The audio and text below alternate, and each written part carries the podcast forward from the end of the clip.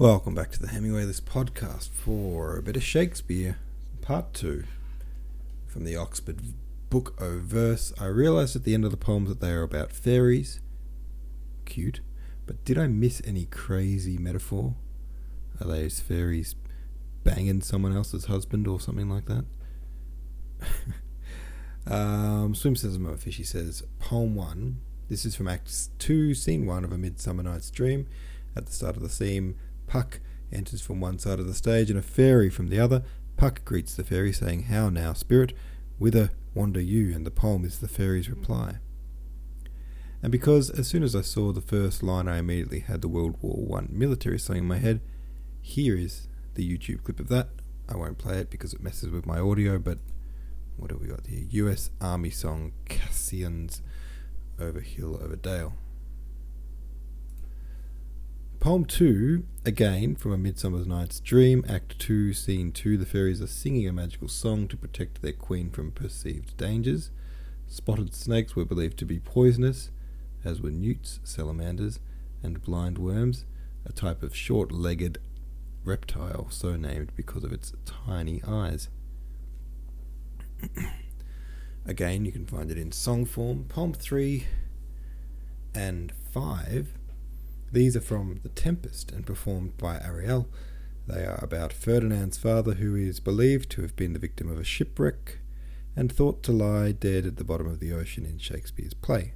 Ariel is a fairy spirit who serves the magician and former Duke Prospero. Ariel was formerly a slave of the witch Sycorax, who was also the mother of a Caliban, and when the witch died, Ariel was left imprisoned inside a cloven pine tree until Prospero arrived and freed him. In gratitude for this act, Ariel agreed to serve Prospero. And poem four. This song is from The Tempest, sung by Ariel, a sprite who is in the service of the sorcerer Prospero. Prospero decides to renounce his magical powers.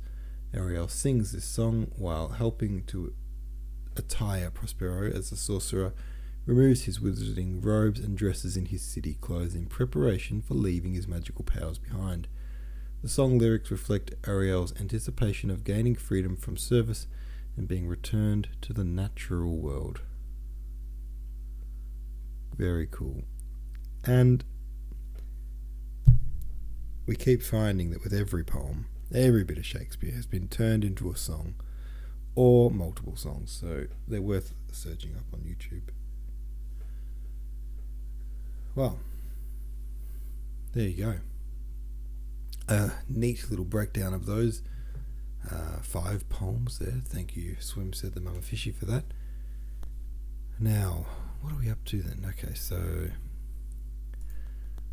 that last poem ended with the words "Ding Dong Bell." Ding Dong Bell. Number five, Ding Dong Bell. Alright, so which poem should we read today? One, two, three, four, five. Alright, here we go. The first poem is called Love.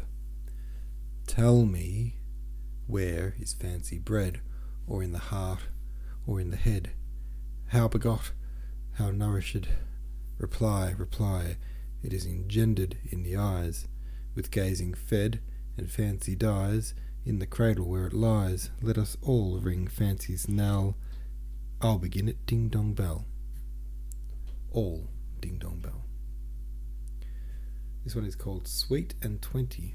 O mistress mine, where are you roaming? O stay and hear your true love's coming, that can sing both high and low. Trip no further, pretty sweeting. Journey's end in lovers' meeting. Every wise man's son doth know. What is love? 'Tis not hereafter. Present mirth hath present laughter. What's to come is still unsure. In delay there lies no plenty. Then come, kiss me, sweet and twenty. Youth's a stuff will not endure. This one is called Dirge.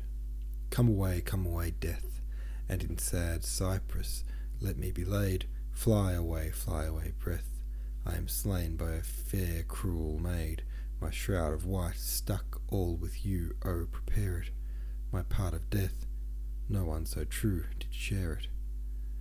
Not a flower, not a flower sweet, on my black coffin let there be strown. Not a friend, not a friend greet my poor corse, where my bones shall be thrown. A thousand thousand sighs to have lay me, oh where sad true lover never find my grave to weep there.